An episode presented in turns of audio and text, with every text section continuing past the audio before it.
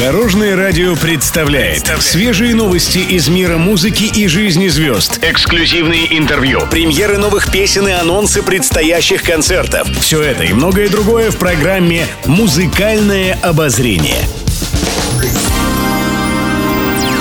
Добрый день. В студии Алена Арсеньева, и это программа «Музыкальное обозрение» на Дорожном радио.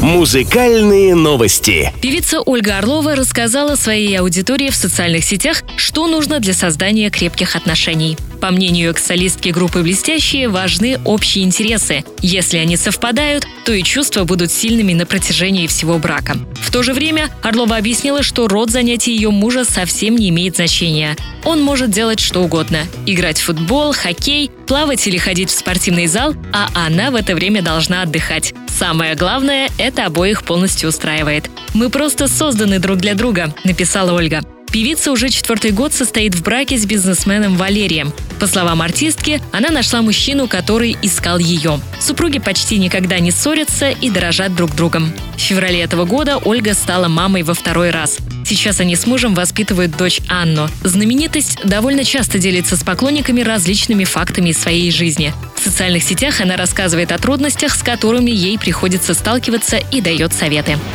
Гастроли и концерты. Певец Александр Розенбаум анонсировал тур по станицам Ростовской области. «Я хочу спеть для людей, для людей казачьих станиц Дона. У меня много песен, посвященных казачеству. Я хочу спеть эти песни у них дома, не в концертных залах Ростова-на-Дону, Краснодара, Ставрополя, а именно в станицах», — рассказал сам Розенбаум. Артист добавил, что готовил гастроли по станицам много лет. Процесс организации был непростым и трудоемким. Задумку удалось реализовать благодаря поддержке региональных властей.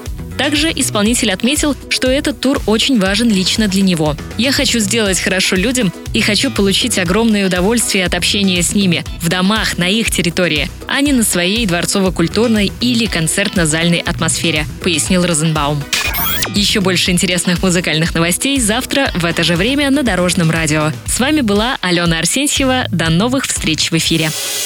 Будьте в курсе всех музыкальных событий. Слушайте «Музыкальное обозрение» каждый день в пятнадцать тридцать только на Дорожном радио.